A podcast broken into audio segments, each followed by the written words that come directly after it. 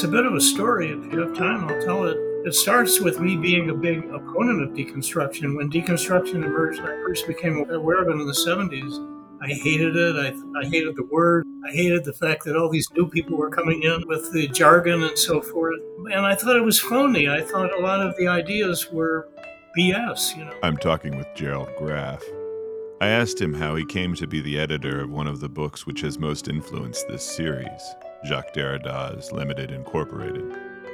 And not just the editor, but Derrida's interlocutor in a lengthy Q&A with which the book concludes, under the heading Toward an Ethic of Discussion. I wrote a book, Literature Against Itself. It was an attack on deconstruction and other new methodologies, new theories, although I was never anti theory. I just thought it was a bad theory. I got attacked as being anti theory. Anyway, that persisted throughout the 80s. Literature Against Itself was 1979.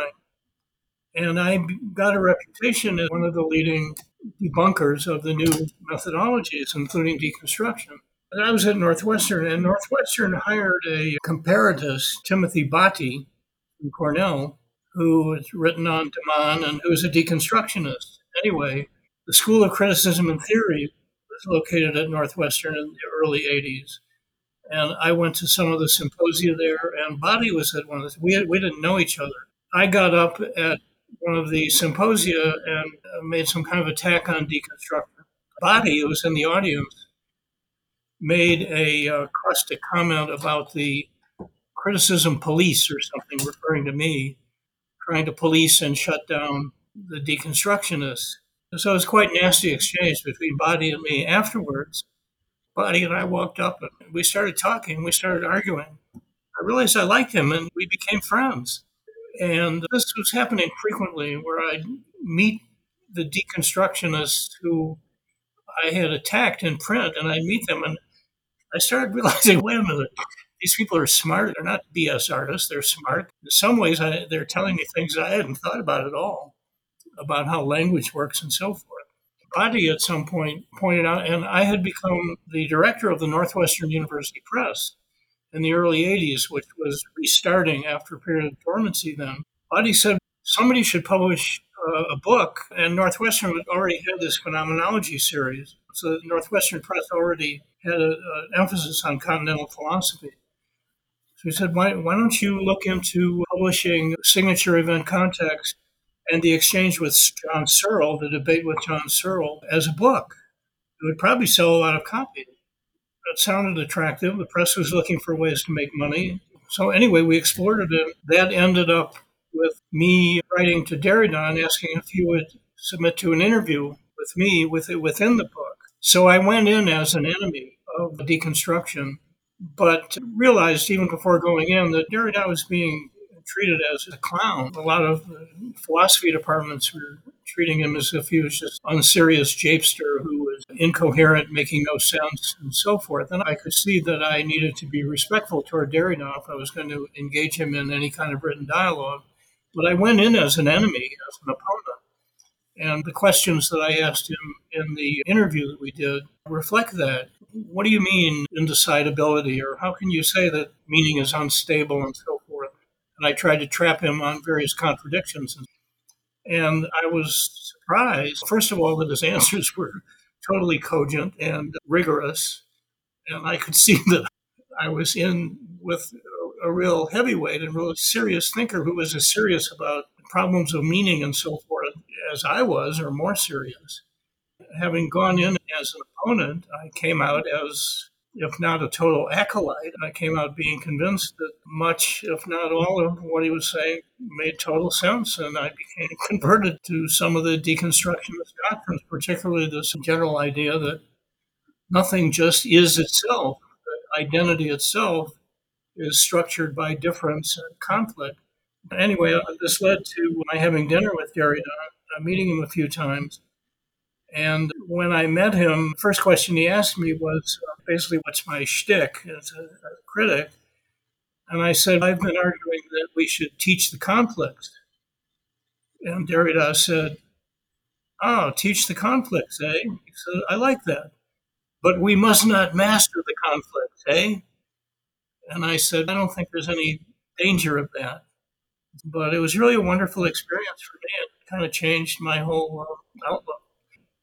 That's phenomenal. Thank you so much for that piece of the history not just of literary studies but uh, of, of, literary theory there i think it's fascinating that the sort of idea of teaching the conflict has a Derridian analog, a deconstructionist analog. And I wonder, following from Limited Incorporated, one of the things that got me so interested in it is an idea that I think comes out in the afterward that part of the role that a critic plays, part of the role that literary studies plays, is trying to hold fast to meanings, even though Derrida says it's a futile exercise, that, it, that it's always going to be a failure, that we are always going to have a certain fluidity, a certain degradation of the text into places that we cannot imagine it going. That part of the role the discourse around literature plays is to hold on to the kinds of meanings that do mean something in their moment. And of course, one of the examples he gives is apartheid, a term that he wants to have a fixed meaning and to refer to a specific set of events for as long as possible, recognizing that eventually it won't, that eventually it will become fuzzier, it'll become cliched, whatever. But that part of what literary discourse can do is hold on to those meanings for just a little bit longer, right? Slow their erosion. I think, Derrida, and I think Derrida was very aware, and I think maybe you and I were both surprised at how uh, stubbornly Derrida who was supposedly the great advocate of free play and ambiguity and undecidability and so forth. Now, he, he was in some sense, but he saw the need, he saw the absolute importance of not letting a term like apartheid just slip into meaning anything you want it to mean. And I think, of course, where this really surfaced too was the de Man case, when de Man's journalism was discovered, in which he said it wouldn't be a bad thing if the Jews just got shipped to Madagascar. Wouldn't have been any great big loss for European culture. You can't mess with what that means. Everybody knows what it means. And the common sense assumption, we know what that means, can't be messed with. I don't think Derrida and the deconstructionists handled that. I mean, they should have said that. They should have said that a lot more clearly. And I think they hurt their reputation I don't think they were complicit in it. I think there was a kind of club loyalty that they were attacked so viciously. And I've talked to and I became friendly with Jonathan Culler, somebody who I, I admire and like very much and learned a lot from. Jonathan Culler was the press reader for professing literature and helped me enormously to make the argument that I, I wanted to make. But I think that they were attacked so viciously that it became hard for them to acknowledge that, yeah, some of the critics might have a point, that we do need to hold fast to certain kinds of meanings. They didn't acknowledge that enough. And I think Derrida could have acknowledged it even more than he did. But, uh, you know, I can understand.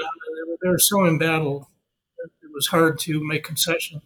Yeah, that's a fascinating lesson for our moment when I talk to people across literary studies, that feeling of entrenchment, I think, is a kind of consistent theme. The feeling of being embattled, at basically every level in national politics, in state funding, in the administration of the university, in, the internecine fighting over various streams of funding, but then also about the sort of methods that will best serve what resources are left to go around. To think about the deconstructionists and the moment of high theory as being one in which they felt that same sense of embattledness and a desire to just hold on to their sort of class identity, e- even in the face of something like that scandal. Yeah. Yeah, I think it comes up in another similar context is the um, politicization of literary studies we've been talking about. If you talk to, uh, I don't know, Fred Jameson would be one example. I shouldn't single him out, but if you talk to the academics who are identified with strongly political uh, approaches to literature, privately, they will often acknowledge that, yeah, there's a lot of nonsense or a lot of doctrinaire silliness that has passed for politicized criticism. But they're reluctant to say that in public because they don't want to give aid and comfort to the enemy. And I think that's a big mistake. Orwell has a great essay. It's called Playing into the Hands of. It's one of his short newspaper editorials. And it's about how the left makes the big mistake of not acknowledging things like Stalinism. And he's talking in the context of Stalinism and authoritarian kinds of leftism that the British left would not acknowledge in, in the 40s because they didn't want to play into the hands of the conservatives. And he says, look, the truth is going to come out anyway, and it just hurts your own cause when you you evade it.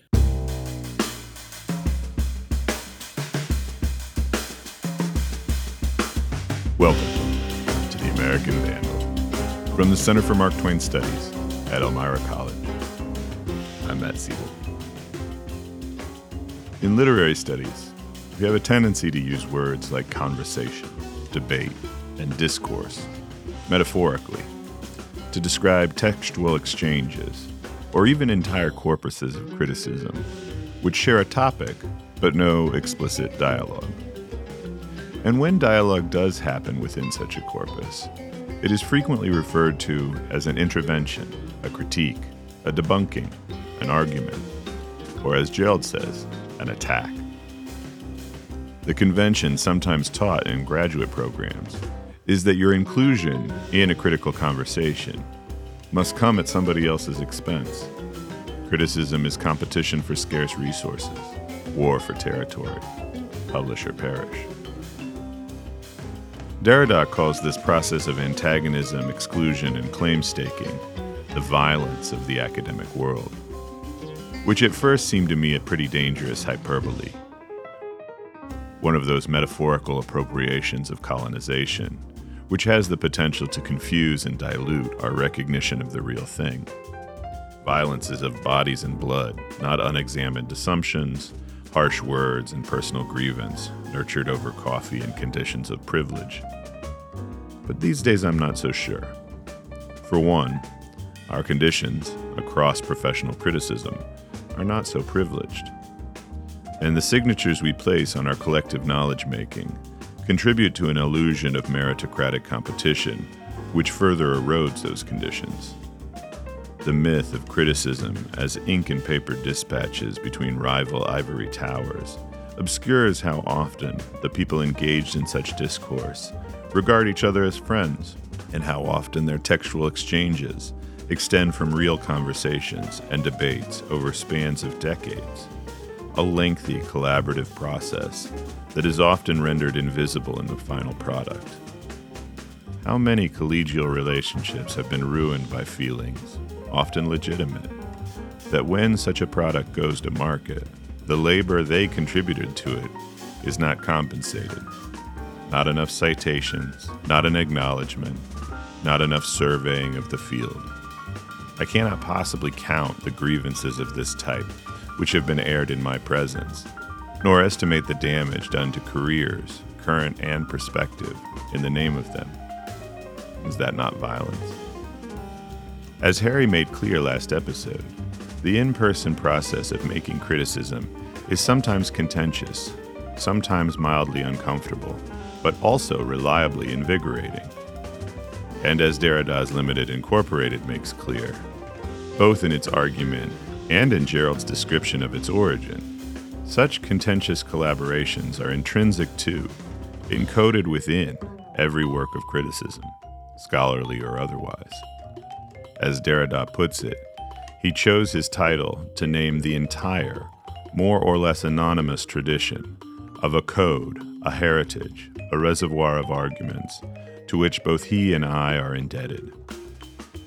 To critique Derrida insists, is to cooperate, or rather, to be cooperated, into a society of limited responsibility. Knowing that his adoption of a term from a legal commercial context will be interpreted as ironic, Derrida insists that he intends it as neither a joke nor a polemic, but rather a reformulation of the question he asks throughout Limited Incorporated. What is the importance of the desires and phantasms that are at stake in a proper name, a copyright, or a signature? What ownership and what liability can any individual claim over a discourse which cannot exist in isolation? How many collective projects have failed because of the order in which the names of the members have been listed? How many alliances are lost in the name of allegiance to a guild, a field, a methodological constituency, an alma fucking mater? The ethic of discussion which Derrida and Graff arrive at in Limited Incorporated is, as Derrida puts it, a sort of friendly contract in which it is clearly understood that our exchange should serve above all as an invitation to others in the course of a discussion which is both open and yet to come. I have accepted your invitation with this hope, Derrida says, and not at all with the aim of providing a finishing touch or having the last word. What matters most to me are all the symptoms that this polemical scene can make legible. These symptoms amount to an invitation to decipher the rules, the conventions, the uses which dominate the academic space and the intellectual institutions in which we debate, with others, and also with ourselves. It is this ethic which I wish for Criticism Limited as well. This series is, at best, a diagnosis with no plan of care. It is not merely an attempt to turn the collaborative critical process into a product, but to prolong and extend that collaboration. Throughout this year, I have sometimes felt like I undertook a project that would never end, could never end. And now I realize, I hope it doesn't. Limited liability means distributed responsibility. In the next segment, I'm returning to my conversation with Jed Esty, Vartan Gregorian Professor of English at Penn, and author of The Future of Decline, another of the books which has most influenced this series. And we discuss the costs of failed alliances, both within the discipline and across academic discipline.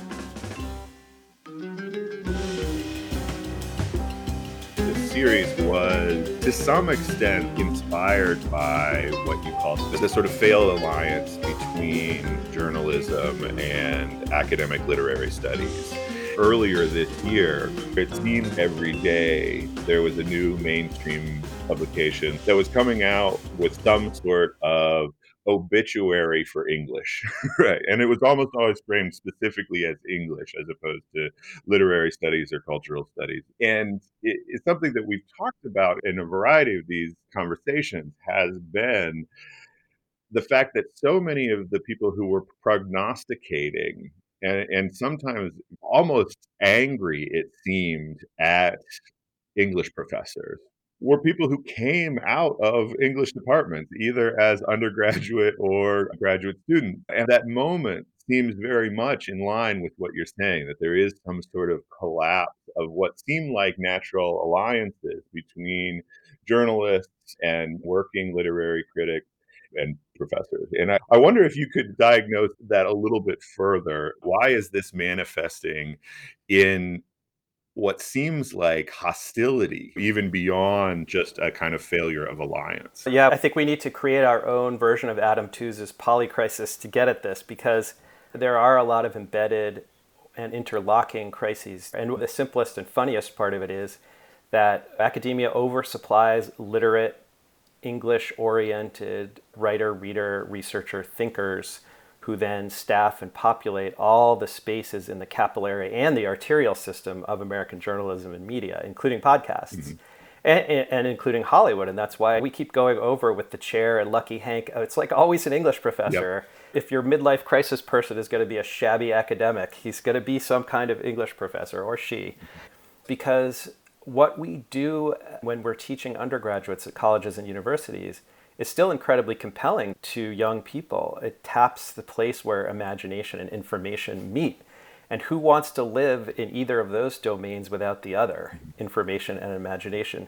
And yet, the job market and the construction of American professional and corporate pathways doesn't give room to those people and barely does the media system, at least in a way that anyone could live on.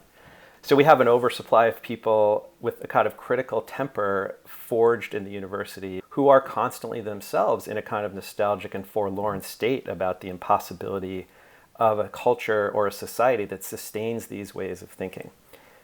Yet I think it's also important not to blend it all into one big crisis and one big cauldron of bubbling, sugary nostalgia. The English major isn't dead, literary criticism isn't dead, but there is a kind of movement afoot in the last 20 years in the profession that disarticulates criticism from scholarship, to cite Joseph North's mm-hmm. book on this subject. There is a kind of status collapse problem that John Guillory deals with in his version of the earlier this year discourse that you cited. And there is the pervasive underfunding of the arts and the sciences inside universities. The physicists are almost as worried as we are about the death of the physics major, but we don't read about that in the New Yorker, and we certainly should. Yeah. And they're all part of the instrumentalization of knowledge that a desperate, anxious society seeks short term returns for investments in knowledge production. What we are built for, physicists and English professors, is long term returns on knowledge. And I, I, can, if you want, get more granular, and, and I'd be really interested to do so if you, if you have time, mm-hmm. about what the collapse of historicism as a governing model of literary criticism means for this exact moment. Yes. Um, but I think that would be the next step. The answer to that is yes. This was a question that I, I plan to ask at some point. Your, your book ends with a I don't know want to call it necessarily a call to arms, but if one were to frame it that way, it would be to embrace history and specific to maybe literary and culture studies historicism. If there is any sort of trend line in literary studies over the course of my career, which I started graduate school in 2005, it is that historicism is in decline, right? It was the primary method of my graduate school years, and it seems to be falling out of favor. And so, what you call for at the end of the book, I think, runs counter to the, the currents within the profession, as well as you acknowledge is in some ways dangerous given the politicization of history that we are facing in the culture wars. I wanted to talk a little bit more about that because I do think that one thing I'm seeing in curriculum design, both at my institution and talking to other literary scholars who are involved in changing curriculums, is that the literary survey has fallen out of fashion, right? Historical frameworks for teaching literature, in addition to the fall of historicism as a dominant method for our scholarship, in our teaching, it is also in decline. Given what you diagnose, the call to arms you make at the end of your book, that seems like a really unfortunate thing. You seem to be asking for us to do more history, to put history closer to the center of what we do. And so I wanted you to maybe defend historicism as this method that I think has been viewed by many as problematic. Yeah, it should be. I mean, historicism as a method is so flexible and was the magical synthesis that allowed us to leave the, the, the high theory moment and be a much more inclusive and wide ranging discipline, answerable to all kinds of people with interests in the history of literature and culture. It's the magical solution medium or the universal solvent that allowed theory and criticism and literary history to blend together eclectically in a functional version of the discipline that worked for both graduate and undergraduate education. Moreover, to get to the point, everything at the university that isn't the humanities is incredibly historically shallow, driven by you know the call for interdisciplinary and uh, in- innovative thinking is basically a call for knowledge without legs and thinking about problems in incredibly vacuous and vapid ways. And what we have left in the humanities is the entire burden of carrying forward a, a, historical and contextual way of thinking. And there I'm talking about art history, music, philosophy, the history of religion, and what we do, the history of language and literature, in alliance with history proper, the discipline of history proper, which I think is the best way for us to proceed inside our institutions in terms of intellectual alliances. But in particular, the central role of English or of literary studies and cultural studies as disciplines and interdisciplines has been to bring together what I would call historical thinking and the critique of historical thinking that's implied by historicism, which is to say, it's a history of fact, but it's a history of the non factualness of quote unquote facts. It's a history of what Keats called negative capability, of what we might call irony, of what we other times call critique. And that is embedded in the project not of history proper, but of historicism as we once practiced it centrally in this discipline. Everything else in the world around us, including in the university around us, is dedicated to one of two ideas about literacy. And one is that it's organized around the history of fact, and the other is that it's organized around the history of fantasy.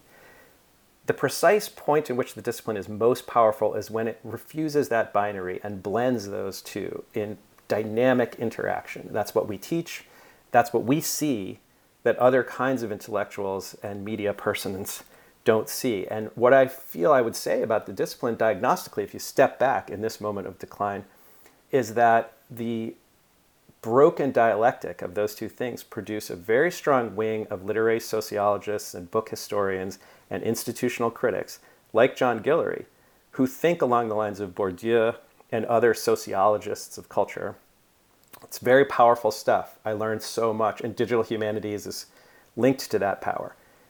And then we have these new formalisms and these new kind of modes of literary appreciation, which exist as if we weren't all in love with the stuff we study already. I certainly was, even as a practicing cultural materialist or historicist doing theoretically informed work that I learned in the 1990s, I was never like, oh, these books are evil and I have to not love them. The loving them and the badness of them has always been bound together in the discipline. This is me repudiating Rita Felski's notion that we had to relearn to appreciate and love things. To me, these two sides, appreciation, formalism, love, and sociology and history of books and institutions, are fact and fantasy divorced from each other and they represent us seeding the ground of what is distinctive about our discipline, and that is it's keeping alive a strong contextual model of thinking about the past, and it's keeping alive a strong contextual model of understanding that narratives of the past, not facts, quote unquote, is what history is made of.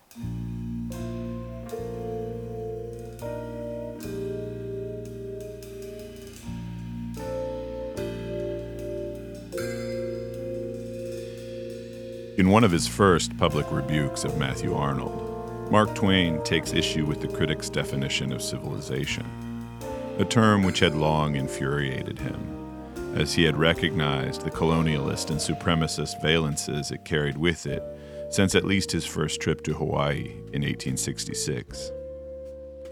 Uncharacteristically whipping his audience into patriotic fervor, Twain asserts that if ever there were such a thing as a real civilization, it began with the emancipation of enslaved people and the project of reconstructing the United States around the democratic principles latent in its founding. The origin of civilization lies in liberation, according to Twain, while its survival lies in literacy. The British Empire, which Matthew Arnold held up as his model for civilization, would be, Twain exclaimed, perfectly satisfied with a newspaperless world. Monarchies have not use for that sort of dynamite. The liberating potential of the Gutenberg press lay dormant for three centuries, Twain argues, until the American Revolution, after which literacy rates skyrocketed, most rapidly in the United States, but also around the world. Tongue firmly planted in cheek, Twain says, Nothing hurts me like ingratitude. Matthew Arnold disparaged the American press, who taught him how to read. Fifteen years later, in the unfinished manuscript, The Secret History of Eddypus' World Empire, Twain imagined what the slide back into fascist theocracy would look like. It would start with state control of the press, mandatory consumption of propagandistic history, and the unwinding of mass literacy by a conversion to a purely pictorial media. Free expression and the free thought which went along with it would be replaced by obligatory mastery of the dominant iconography. Even the political subversives, who, in the secret history of Eddypus, are disciples of Mark Twain, Bishop of New Jersey, would, after a few generations, be futilely trying to decipher a broken historical record, creating useless juxtapositions of words based purely on their relative cultural capital. For instance, yellow journalism was invented by Ralph Waldo Edison, or George Washington was drowned at Waterloo and had a younger brother named Napoleon Twain clearly understood that fundamental post structuralist principle mutual dependence of signs and circumstances inevitably alter textual interpretations over time. And, in fact, Twain speculates that reductions of literacy have the potential to render vast archives of written language incomprehensible. Our collective memory wiped, a return to the Dark Ages, as he calls it.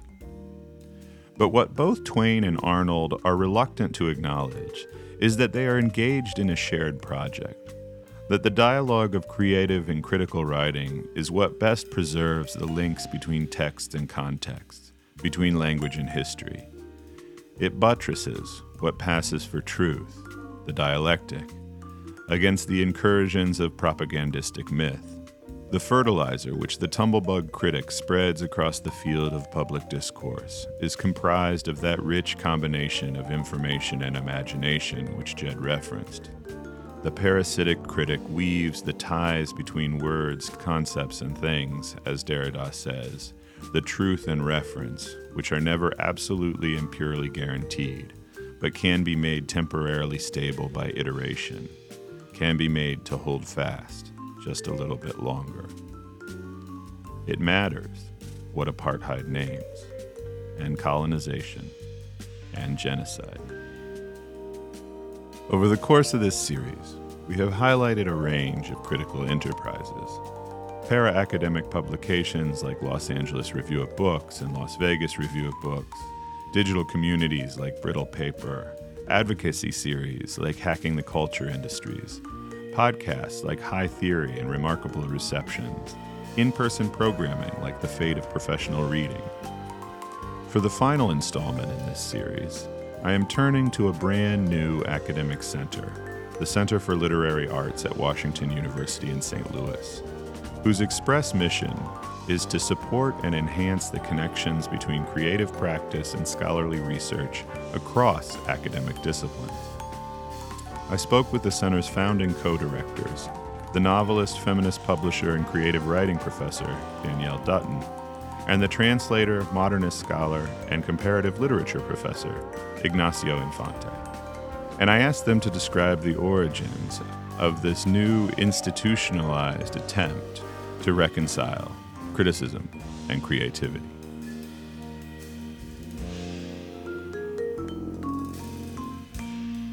The idea of developing the Center for Literary Arts came up as a way of providing an infrastructure for creative practice colleagues across our School of Arts and Sciences. And it emerged as a need, but also as an opportunity to make connections across different departments that haven't been made before. We have an outstanding MFA program in creative writing at the international level extremely prestigious. But we also have a complete PhD for international writers that is also very successful. We have amazing group of translators in different departments, in foreign languages departments. It emerged as, as an opportunity to, to make those connections, but also to provide a space to support work for faculty, but also for students who are multilingual or who are trying to connect different languages and do creative work across borders. And it fell the right time to do it. And we were also very excited to have an opportunity from the institutional support of our dean's office that saw this as a really great opportunity. I came on board, I think, slightly after Ignacio. And our dean asked me to join. And I think it was probably important to have somebody who was in the creative writing program. So I teach in the English department and in the MFA writing program at WashU. Ignacio and I come from different departments and programs and have been working in really separate but related spaces on the university for a really long time now. So it's been really interesting to work together, making all these connections between what have often kind of siloed communities and programs on campus that are like doing things that would logically interest each other and overlap, but often there's just not a great amount of communication. I think this is not something unique to WashU. I hear about oh, it no. I go. Yeah. So it's so exciting. The very mission of the center is to try to start making all those connections and get us talking to each other and sharing our events with each other and attending our events with each other all that kind of fun stuff. In the materials that you sent me prior to our recording, that was one of the things that really stood out. I think a lot of, or maybe not a lot of, I should say, there aren't even a lot of academic centers that are really thinking about the public facing side of things. But what I found particularly idiosyncratic about the Center for Literary Arts is how you're thinking about it as a kind of interdisciplinary opportunity from inside the institution, a way to bring together, mediate these uh, groups with very overlapping interests, as you said, but which have often been siloed because of the, the sort of structures of the neoliberal institution that have developed over the last 50 some years. How do you make that happen? Because you're not, you're not only working against a kind of infrastructural habits, but almost all of your faculty have presumably been trained under those conditions. And so it's breaking their habits as well. And I wondered how you're approaching that desire to actually draw in various interests across the university and make it feel as though they all have a place within this part of the infrastructure. I'll say one thing quickly and then maybe Ignacio will have something else. But I think one of the most successful, although everything we're doing is brand new. Everything we're doing is like for the first time. But one of the most exciting and successful things we've put together is what we're calling the Creative Practice Workshop, which is a workshop for faculty. It's like a, a residency with leave for one semester from your home department teaching and service. And it's open to any faculty in arts and sciences who are working on a creative project, so like a non traditional scholarly project that is in some meaningful way related to their research and or teaching. Right now, I'm running the first round of it. We ran the competition last year and we're running the first workshop this semester. And we accepted three faculty members in the first round. So one person, Edward McPherson's from the MFA in English department, but he actually won a Guggenheim right afterwards. So he's not joining us, but that was hooray for him. And then we also have Flora Cassen, who's from what, what we call JIMES. I'm always getting this wrong. It's Jewish Islamic Middle Eastern studies ah, and cultures. Okay. And then also the other professor is Ji-Eun Lee, and she's from East Asian languages and cultures. And, and then we have our postdoc, Ashley Coley, who is a poet. And so these three people, we're workshopping their creative projects together. We meet every week. We have these like intense, beautiful two hour long conversations, and none of us has expertise. And I'm a fiction writer. I teach fiction writing. I'm a fiction writer. So none of us has expertise in what anyone's doing. Flora's doing a kind of public facing creative nonfiction thing. June's doing translation and sort of some attendant texts around the translation. And Ashley's been working on poetry. And we have these incredible conversations exactly because we're all smart people who care about language and literature and culture, but we're coming from all these different places and expertise. And so the conversations are wonderful. I'm deeply enjoying our conversations. And so this is just the first time we're running it, but the hope is that people will never really leave. Once they leave, they'll come back and we'll start having these conversations, and more and more faculty will have been a part of it. And there will be these really meaningful connections. They're invisible in a way, but they're like stretching across the campus. And so that's very exciting those conversations are almost a product in and of themselves, yeah. right? The, the way in which they will shape the people who participate is as significant as maybe the publications that come out of them. Yeah, I would just uh, quickly that I think the connecting piece is to highlight that creative work is important. And in conversation with forms of research that are more institutionally mm-hmm. supported across the board, yeah. and that creative work takes time to accomplish within, as you mentioned, the neoliberal structures that we're working with. And making that point is central to the mission of the center, but at the same time, is central to the ethos and ethical dimension of the value of the work we're trying to do as well. And We're fortunate also to be in a city in which writing and literary arts have been central to the history of St. Louis as well. And there's a legacy there that it's also important to connect with and to establish as well. Yeah, I want to ask about two things there, but I'll start with this notion of creative practice.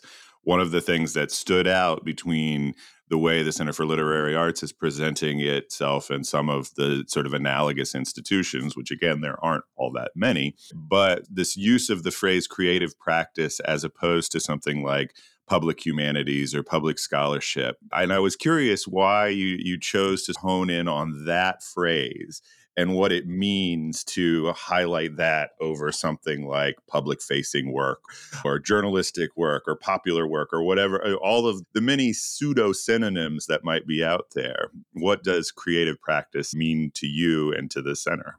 This is really the heart of what our center is serving as a home and a hub for creative practitioners on campus, students, faculty, and then in the community at large. And yeah, there are already other spaces on campus that are really devoted to humanities scholarship and humanistic social sciences and doing a great job at it. And we have a program in public scholarship. So really we have this niche, this wonderful niche on campus to support creative practice faculty and students. And we're really wanting to define it as broadly as possible. So we have a colleague in dance who works on dance and the written text. So we want to bring that person into conversation with someone who's doing their first creative nonfiction text and is a scholar of anti-Semitism, and that person in conversation with a poet. And those are exactly the sort of interdisciplinary and inter-arts conversations we want to be having. And it feels like a really unique particular space and support that we can offer that's not replicating what other people are doing on campus or as far as I can tell anywhere else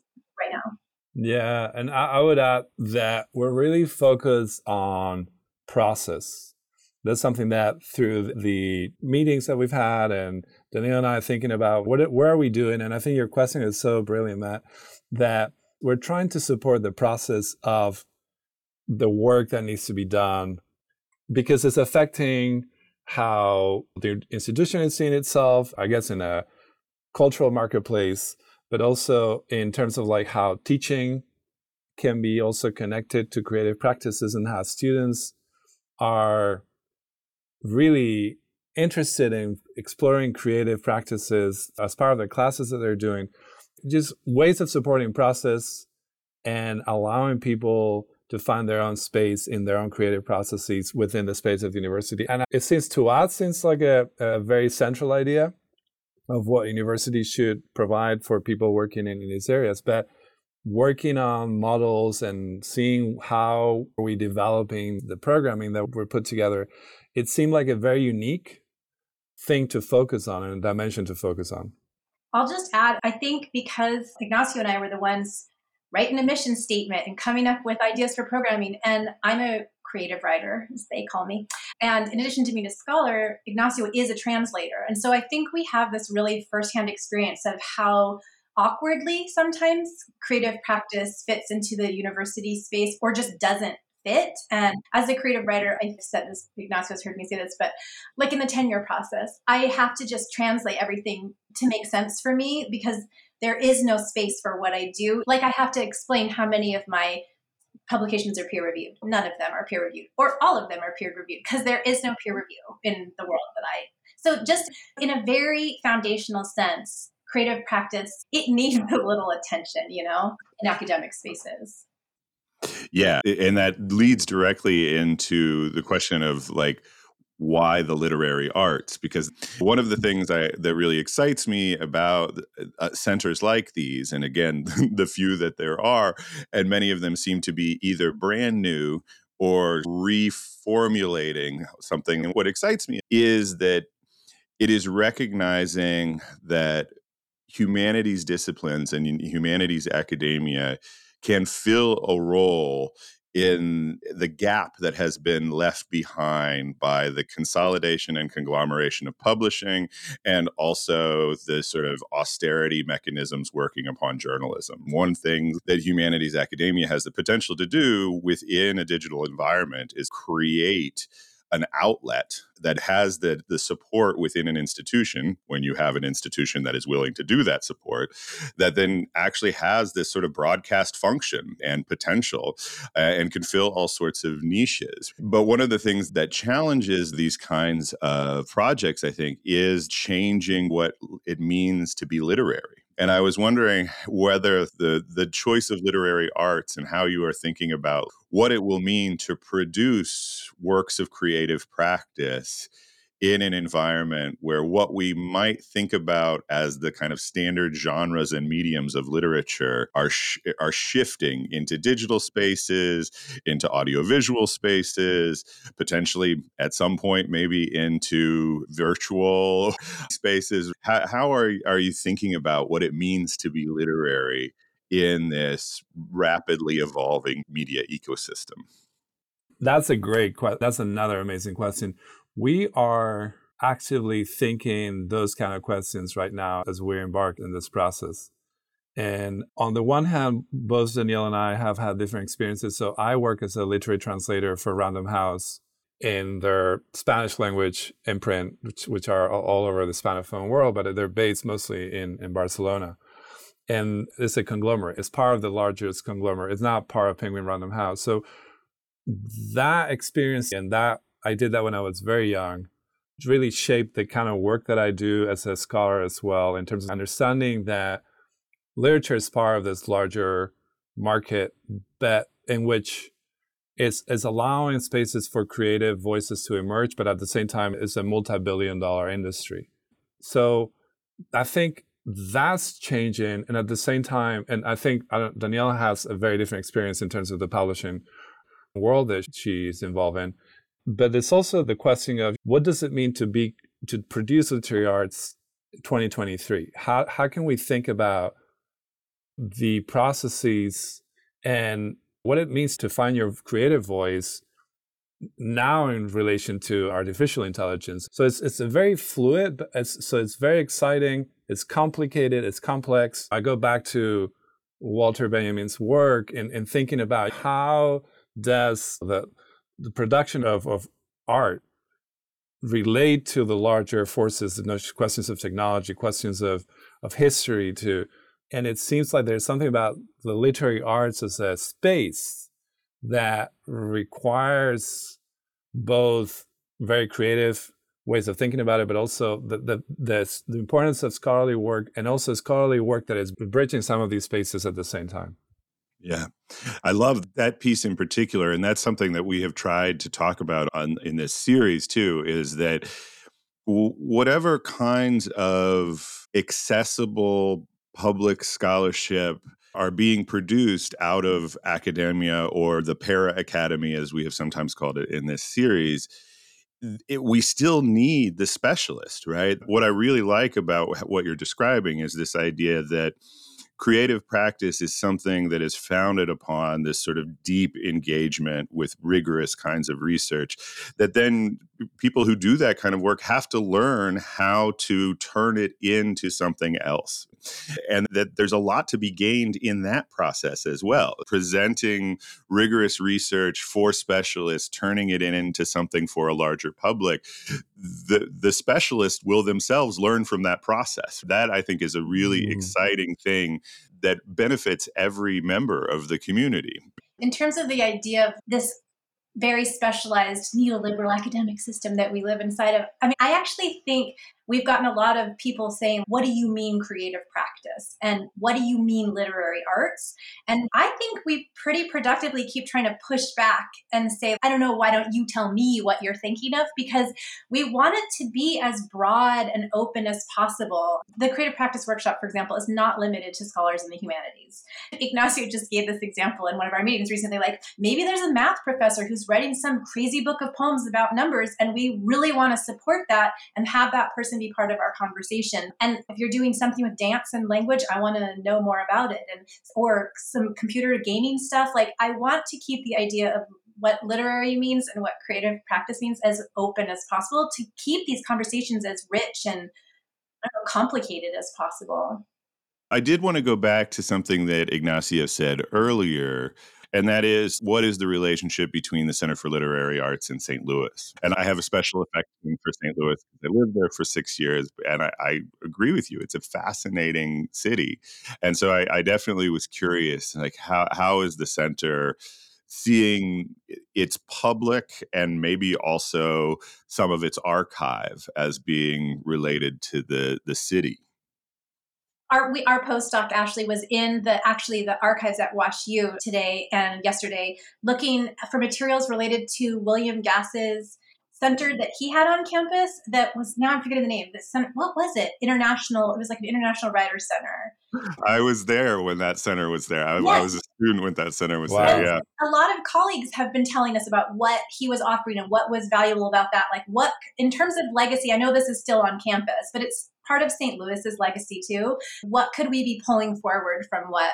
Bill was doing with that center? And she's down there looking for things that we could actually physically bring into our center to have a literal connection to that archival history. Okay, but Ignacio, what were you going to say? So I'm not from St. Louis. I'm originally from Granada, it's a city in the south of Spain, which also has its own literary history. But arriving to St. Louis in 2009, I realized that there's a, a really fascinating fabric of, of literary arts in the city that goes in different periods, different historical moments, and different modes, different forms of literature too from fiction, poetry, playwriting, and it's I think it's probably connected to the geographic area of St. Louis as a, as a city in, in the Midwest, but also connected to the Mississippi River and the, the kind of like connections that have been established in, in the city. And our university has been connected to some of these spaces, but we also have to try to reconnect in, in different ways. And just a truly meaningful connection with the larger history of American literature, US literature to be more precise, and how that plays out across the states, but also in terms of institutionally, how can the university reflect that legacy and that connection? It's something that we're really invested in. There are publishing houses based in the city, including Dorothy Press, which, which is Danielle's press. I don't know, Danielle, if you want to talk a little bit about that and, and the, the location of, of Dorothy in St. Louis and that legacy as well. Oh, yeah. Dorothy actually started in Champaign, Urbana, Illinois, and then we moved it here when I got the job at WashU. But we love being in the Midwest, and I feel like we're part of a collection of presses in the Midwest that are doing really interesting work. Two Dollar Radio in Columbus, Ohio is another, a great example, and they hold this festival called the Flyover Fest because we're in flyover country. But being outside of the mainstream of culture and publishing in particular eh, is, in my opinion, very fruitful creatively. I think it's a great place in which to make literature and think and write and publish and talk about it. But yeah, we are really excited to have community partners. We're still figuring all of this out. Yeah. Yeah. Naturally. I realize, like you said, you're still working these things out. But are you thinking about the center's role as a kind of arbiter between the scholars who are producing and finding ways to migrate their research into creative practice and some form of publisher? Right, whether that is a conventional publisher or whether that is a, a sort of digital publisher or whether that is maybe publishing through the center in some way. Do you see the role of the center as being one of placing this work in the world in various venues? That's interesting. I think up to now, which is still brand new, no, we have not been thinking in that way. And I think for the very reason that Ignacio mentioned earlier, which is that we're really focused on process and the connections that need to happen, the time that needs to be given, the conversations that need to happen. And there are other venues on campus that focus more on like the product version of of all of this, but we wanted to create this space that was like about community and about process. So that's been more our focus so far, but I think that's a pretty interesting question. Yeah, I, I think that one of the things that we're trying to do is to locate the center in relation, like we were talking about earlier, to different constituencies as they connect to the literary arts from the publishing level, from the creative level. We're trying to establish a St. Louis literary arts calendar in which we could connect with different partners in the city to highlight and to support what they're doing. So, really open. And one of the things that we're doing is like we're inviting agents and we're going to invite some editors to come to campus and meet with students and meet with colleagues. So we haven't necessarily focused on the publishing side of what we're doing. Yeah, but Ignacio is right. Actually, the professionalizing part of what we're doing is, is really important to us because there's no programs doing that with students on campus. And so bringing in agents, bringing in editors has been, I think the students have been really excited and grateful to have those conversations and start to learn about the publishing world, which is usually like completely opaque and baffling to them. But honestly, a lot of faculty showed up to those too and had questions of their own. So I, I do think that is really important work. Yeah, I, from the reception of Dan Sinykin's work recently, who's been who has this new book that's coming out and has been publishing ex- excerpts of it about the conglomeration of publishing over the last half century. The way that people who are very well versed in American literature, how shocked they have been by the revelations in that book suggests that even scholars in 20th century literature, broadly conceived, still are very unfamiliar with publishing. so, absolutely, even if you're not actively trying to place the work produced in the, uh, the center's workshop with a particular publisher or with a particular magazine or anything like that, the mere fact that you're bringing in people who are involved in the industry in some way and allowing faculty and students to engage with them and get their perspective. I think that's been missing oftentimes from academia entirely. Yeah, I'm a big fan of Dan's book. And one thing that I've been thinking about is to explain how conglomeration works, how influential it is. I think supporting independent presses is something that we're really committed. So I did a translation with Michael Leong that came out with uh, Co-Im Press, which is nearby, is, is in Normal, Illinois and they've done amazing translation work. And one of the things that, in terms of Dan's book, that I think is important is that conglomeration is exported too. There's that whole side of the industry that is using translation. So these conglomerates that Dan's book is, is exploring uh, is, is operating in international markets through translation. So, you know, the press that I work as a literature translator a long time ago is, is, is essentially how some of these conglomerates are operating through multilingual markets as well. So having that experience and being able to transmit that to colleagues and students and to explain that, it's really fascinating, but at the same time, it's really necessary to fill those gaps that you mentioned earlier. That's clearly part of the ethos of the center as well, is this sort of multilingualism. And how, how are you thinking about that component of the center bringing together? You mentioned that your first class of scholars in the workshop uh, are, are from these various departments studying different literary traditions, both temporarily and geographically, and, and, and truly global and multi ethnic that strikes me as a very ambitious charge. What what are some of the techniques or strategies you are using to try to, to fill it? It is already happening in the workshop because June Lee is translating from Korean and she's brought people into the workshop from her own department to be part of our conversations. That multilingual conversation is already starting to happen in our very first creative practice workshop. So that's excited. And I think a lot of it will just happen organically in that way. But I think we're still trying to figure out more ways that the center could be more multilingual and support, especially translation students on campus. Yeah. So highlighting the work of translators, one of the things that was really amazing about WashU when, when I arrived here was that there's already a, a legacy of, of literature translation in different departments that has been maintained in terms of faculty who are also doing translation, highlighting that I think another area of really interesting possibilities is not only collaboration between translation studies and creative MFA programs, creative writing MFA programs, but also to highlight that at the teaching level, we're teaching undergrads and grad students who are highly multilingual. Now, that creates a really fascinating opportunity because why not bringing that multilingual dimension to both the study of languages and literatures, but also the creative writing framework that has been traditionally monolingual and highlighting those opportunities. We're going to go do AWP in collaboration with the MFA program, and we're hoping to highlight the work of different faculty and students in different departments and different programs and make those connections more visible in, in a space like AWP. There's a lot of work to be done, I think, in that area. And I think these these synergies and rethinking both models, like foreign language teaching with creative writing, seems like a really exciting moment as well, and an opportunity. Yeah, it sounds eh, really exciting. Maybe just each of you could try to describe a project that's happening in these early stages, just to, so that our listeners can have a taste of what is a, sort of actually going on here, in addition to the sort of meta questions that the center is posing. What is likely to be produced in this sort of inaugural year of actual function? So many things.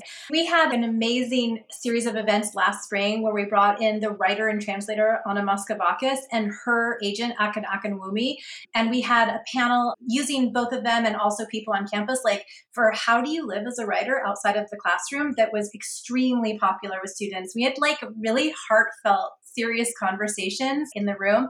And then Anna gave an incredible talk and and brought translators and creative writers and all different kinds of people out.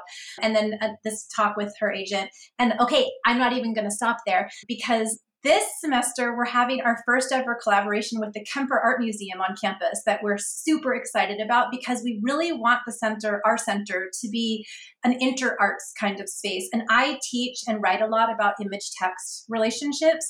And so I'm especially excited about this. So next weekend, we're bringing in the poet Simone White, and she's going to be giving a reading at the museum in conjunction with their exhibit of Adam Pendleton, whose work she's been in conversation with. And she's going to give a talk about poetry and image and his work in particular, and then read from new poems.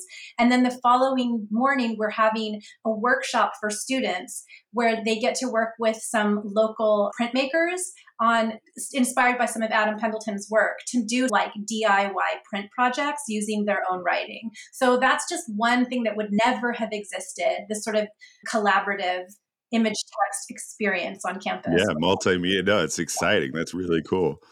Yeah, no, that's, that's hard to top. But uh, we're really excited about the community ideas that we have. So I think going to AWP as a center to be able to connect with different the literary arts community na- nationally and showcase the work that we do, but also find other people and see what other centers are doing. We're really excited about that. And then finally, I will add this idea that it, it's becoming reality, which is to create a St. Louis Literary Arts calendar in which we could really connect with the community, support the community, and highlight some of the work that is done in the city uh, outside of the university is, is something that for us is, is fundamental, but really to put St. Louis on the map of the literary arts community nationally and internationally.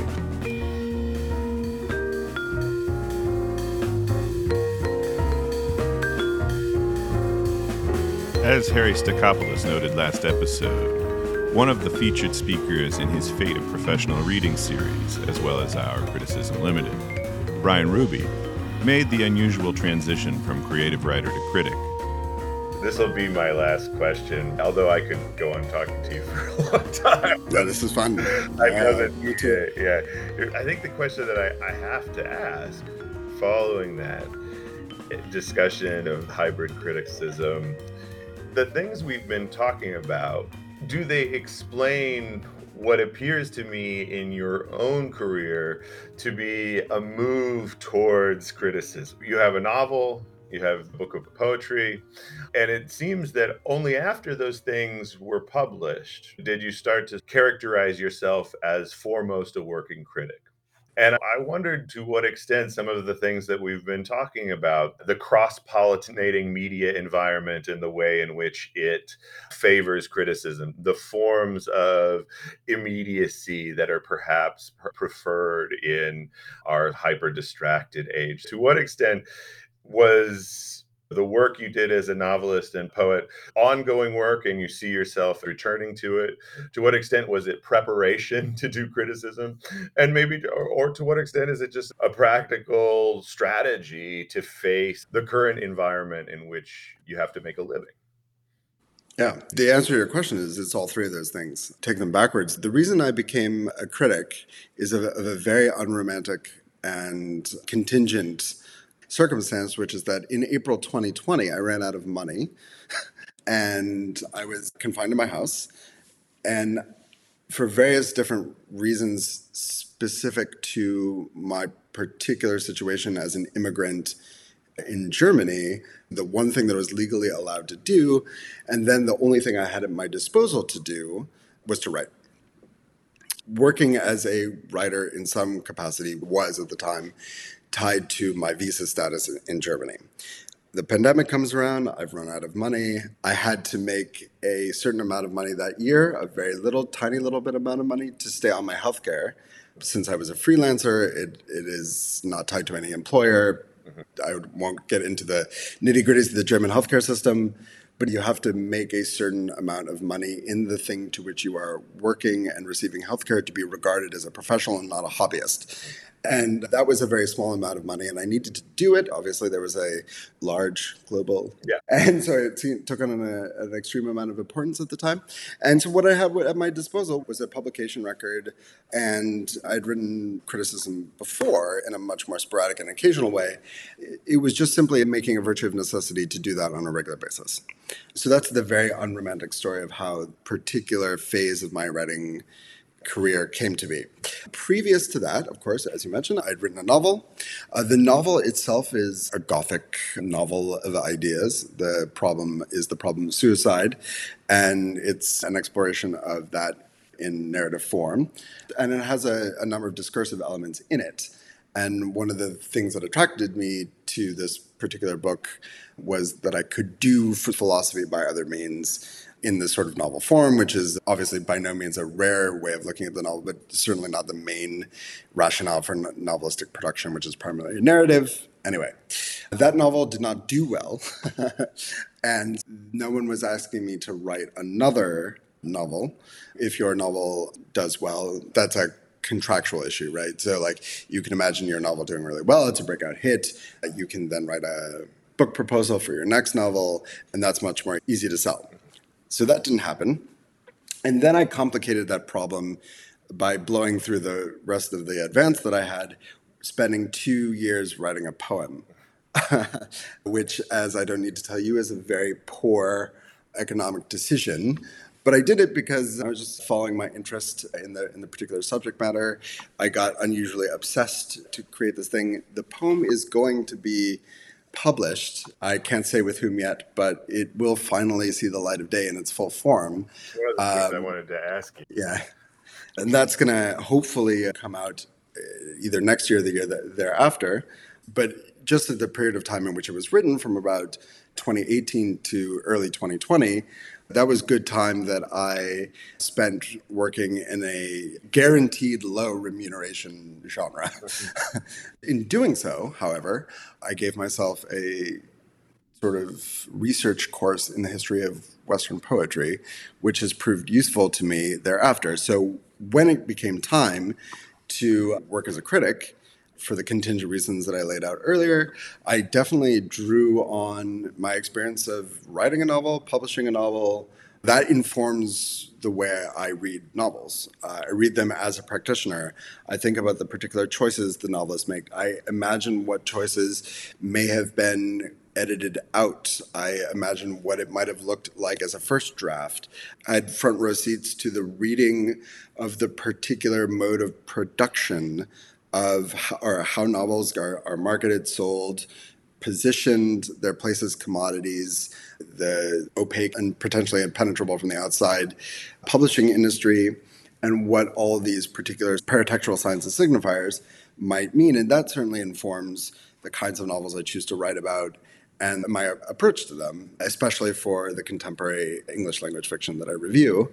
And as for the poetry, like I've done uh, a lot of poetry criticism, and the poetry criticism that I've done very much comes out of the research that, that I did. I think of myself as being very interested when I work as a critic in uh, media based questions, right? What is this doing as a medium? What is the social function of this as poetry?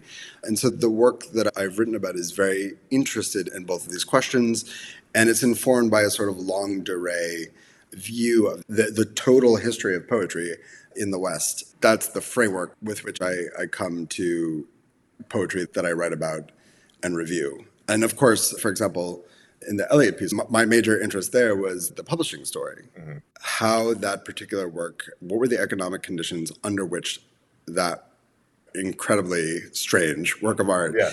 came to be and came to be disseminated and came to be received. And of course, these are standard questions for academics, right? This is not by any means new. But that's the kind of thing that people really actually don't talk about in popular criticism uh, and para academic criticism that's being done outside of the academy. They're just looking at a work of art in purely biographical terms or in purely terms of what it might say about its contemporary politics or or whatnot. Those genres are, yeah, I don't know, they, they can be vulgar, they can be unsophisticated. And so, one of the great things about thinking about writing as an academic for a, a popular audience is you can bring all these sort of kinds of considerations to work for a general audience. That was certainly my take on Eliot there, Yeah. or my interest in those particular subjects was informed by being a person who had written and failed to, at the time, publish a poem in which Eliot figures as a sort of history of media and publishing, right? It's this sort of complex balancing of very quotidian concerns of how to make rent and how to pay for your health care with longstanding personal interests and personal relationships that you form with particular editors who will or won't allow you to engage in particular sorts of questions on a case by case basis. And that's all a, a sort of very complex tightrope of management of various different things. But taken together, and this is where I'll make a closing, one of, one of the, the great things that I read while researching that Eliot piece of course, aside from your excellent essay on that piece, boy, did I love that essay. Aside from that, TJ Clark, right? TJ Clark's wonderful farewell to an idea, in which he talks about the relationship of modernism as such is a relationship to the contingencies of its own production. And I think that in this respect, one of the things that I'm calling the golden age of criticism is also very much a modernist moment in the history of criticism itself, whereby the contingencies of its production are very much being foregrounded formally in the production of a, a vast, exciting, on the fly creation of uh, critical works of art.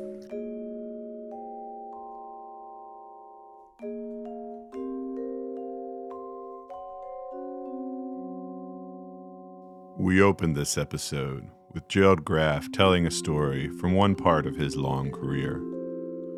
We're going to close with him talking about how that career began.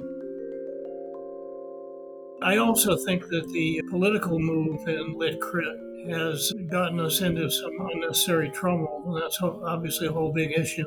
Has led to some of the defunding that's going on now.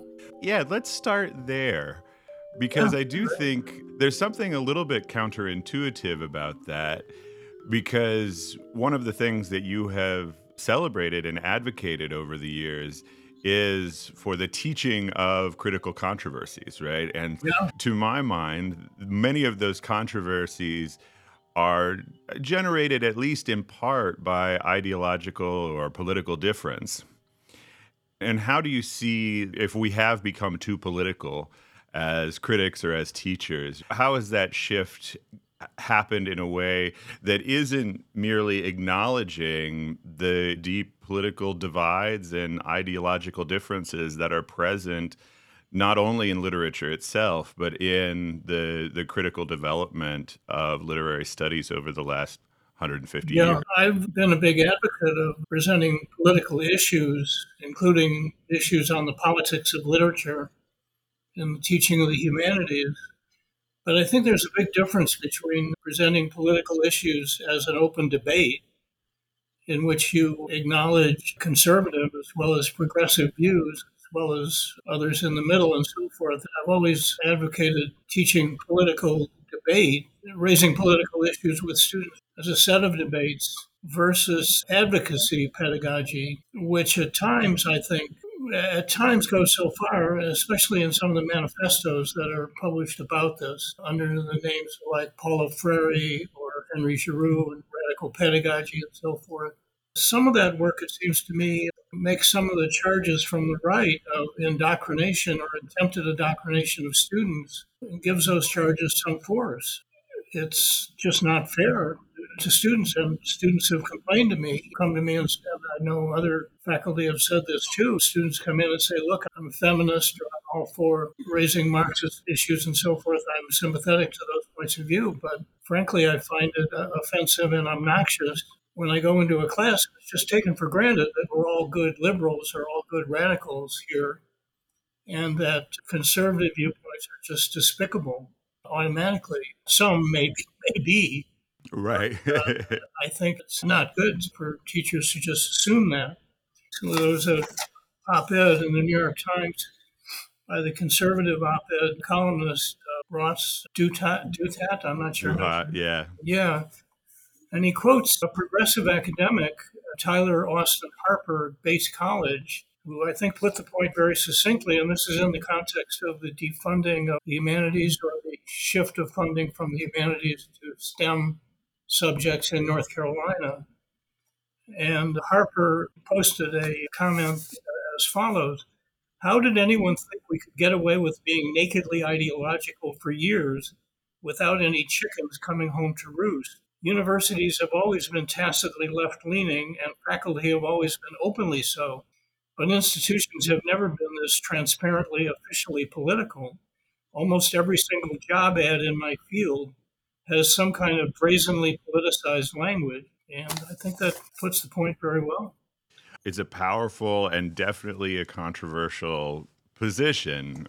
And I think the natural question to follow up with is at what point did that turn towards radicalism happen? Because it seems as though the kind of defunding of the humanities, the slow de- degradation and deskilling of the humanities has a trajectory that really goes all the way back to the 1960s. And so I guess my question would be at what point did we cross the Rubicon and become too radical? Or is the politicization of the profession, the sort of moral panics associated with things like critical race theory and LGBTQ studies in recent years, aren't those just an extension of a process of defunding and deskilling the humanities that goes back half a century now? Let me try to put that in some context because I'm old enough. I started in the profession at a time that predated that political move in the 60s, I, or it was happening when I started teaching. 1963 was my first job, and, but I was in graduate school in the early 60s. And those political issues weren't at all conspicuous back then. But I wouldn't say we became too political. My advocacy of controversy comes into play here.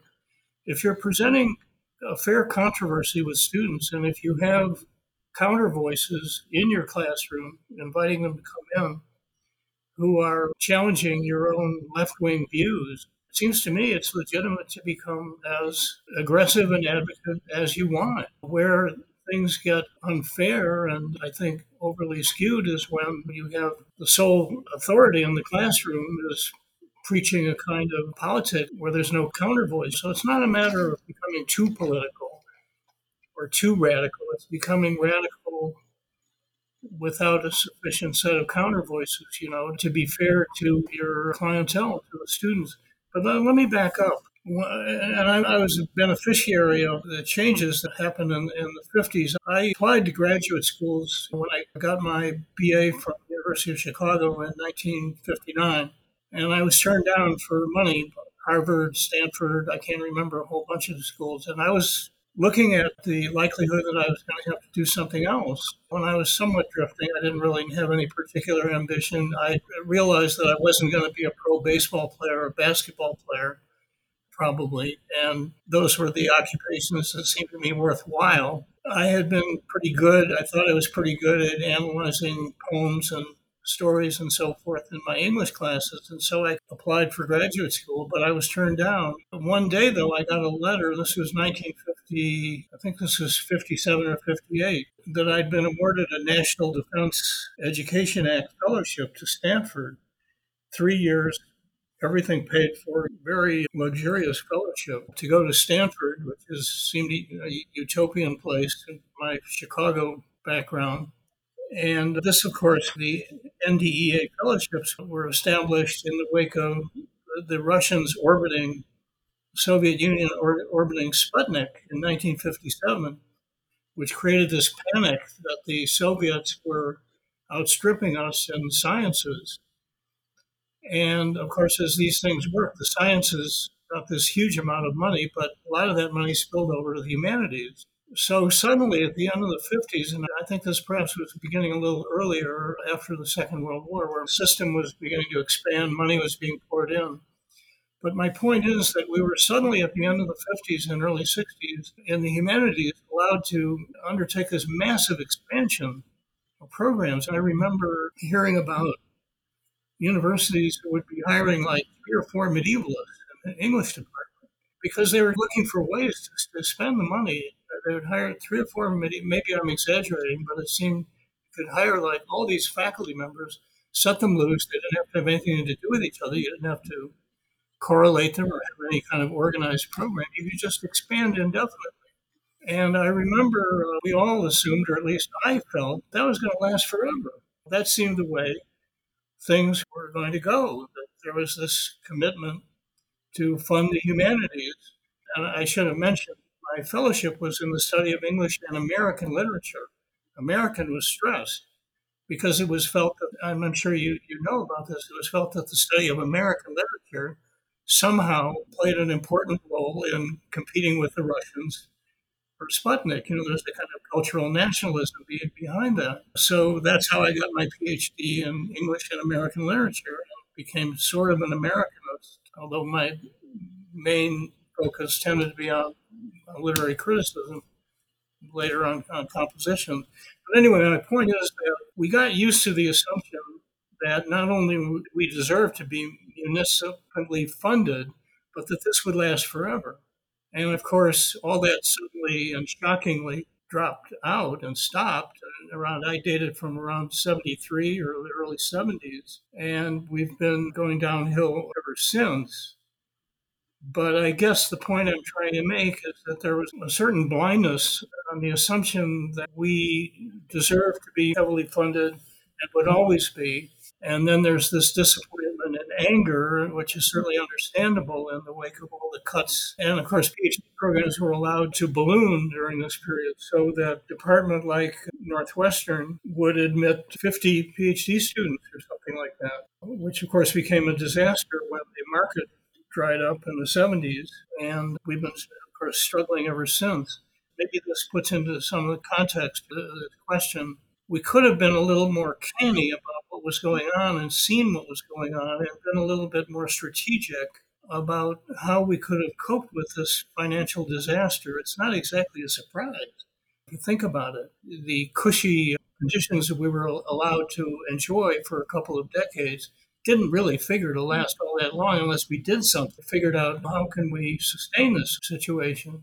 The other piece of the puzzle for me and I've written about this recently. This would be my view now that one place where we really missed the boat, I think, and we're still missing the boat, is failing to uh, take advantage of the potential vocational merits of studying the humanities, which I think are large at a time when it's become a cliche in business and government and the professions that critical thinking skills of the kind that humanists like to feel we are particularly good at modeling and teaching. At the time, that's become kind of a cliche that you hire humanist graduates, they're going to outstrip management graduates in jobs in business and the professions. We don't take advantage of that at all. If anything, it's almost an embarrassment to us if somebody finds us really useful. oh God, we're selling out, we're being co opted.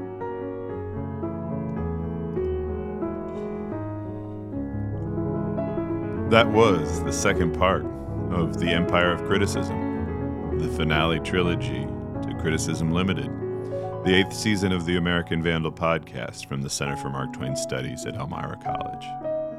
For more information about our guests and a complete bibliography for the finale, please visit marktwainstudies.com backslash empire of criticism or subscribe to my Substack feed. I'm Matt Seybold. Thanks for listening.